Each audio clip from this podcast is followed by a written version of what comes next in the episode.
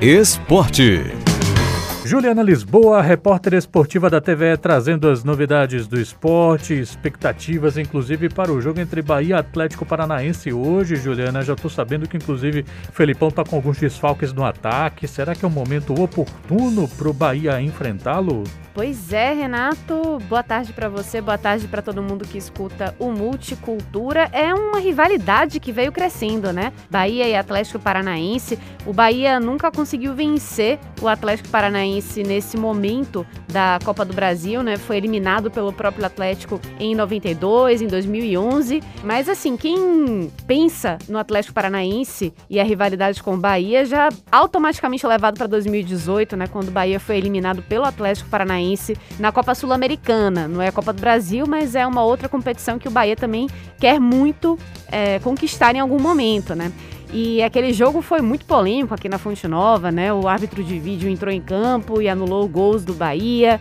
Enfim, isso tudo colocado na na conta, foi uma rivalidade que foi crescendo e é sempre interessante como as duas torcidas se colocam, né? Hoje o Bahia está na Série B, o Atlético Paranaense está na Série A, as duas equipes estão bem nos campeonatos brasileiros, né, nas séries que disputam, e o Bahia, da última vez que enfrentou o Atlético Paranaense, isso foi na Série A do ano passado, na estreia de Guto Ferreira, inclusive, isso foi na Arena da Baixada, venceu o Atlético. Então, ainda que as equipes estejam em séries diferentes, dá para dizer que é uma rivalidade, né, que é um clássico, né, forçando um pouquinho a barra. Então, vai ser disputado, vai ser uma partida disputada. Por quê? Porque o Atlético Paranaense quer resolver aqui e levar um jogo mais tranquilo para casa e o Bahia quer deixar um placar favorável aqui para conseguir se segurar no jogo de volta lá na Arena da Baixada, em que o Furacão, né, o Atlético Paranaense é tradicionalmente muito forte. Então, vai ser uma partida muito, muito disputada. Eu acho que a, a estratégia do Guto Ferreira vai ser um pouco deixar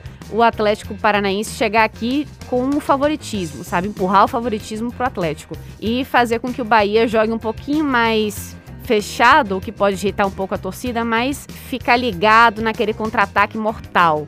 Enfim, é pitaco aí de quem já conhece um pouquinho o estilo de Guto Ferreira. Mas a, a partida vai ser hoje na Fonte Nova, né? Mando de campo do Bahia. O jogo de volta vai ser lá no Paraná.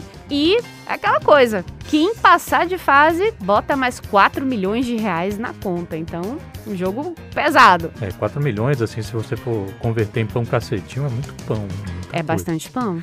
Juliana, vamos falar agora do Vitória, situação, pressão pura, né? O quarto técnico chegando agora para esse teste de fogo. Pois é, panela de pressão e agora quem assume a cozinha é João Bursi, né? Porque ele que tá voltando, né? Ele teve já passagens pelo Vitória, ele chegou a treinar interinamente a equipe em 2018, não foi uma passagem muito boa, ele não conseguiu evitar que a equipe caísse da Série A para a Série B naquele momento e pega uma equipe agora muito frágil né, num momento muito frágil do Campeonato Brasileiro da Série C e já vai pegar um adversário direto para fugir da zona de rebaixamento que é o Alto do Piauí.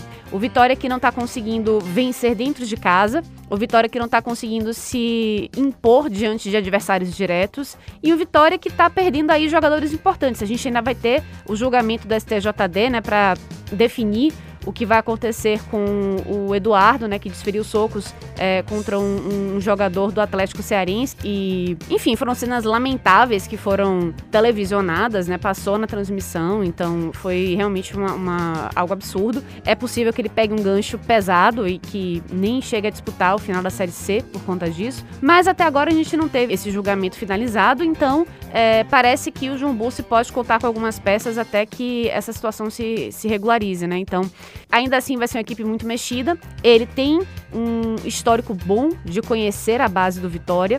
Isso conta bastante a favor dele. Então, tomara que ele consiga aí perceber os momentos bons dos garotos, porque o, o pessoal que chegou para dar conta do recado não tem conseguido eh, transformar isso em rendimento, né? Então, vamos ver o que, é que ele vai conseguir fazer para dar uma melhorada no ânimo da equipe do Vitória para que corresponda em campo diante de um adversário direto. E vem aí um Bavi tem aí um Bavi e na tela da TVE. O, o Bavi que vai definir, vai definir um título. Pois é, quanto tempo isso não acontece, né? Pois é, mas vai acontecer então.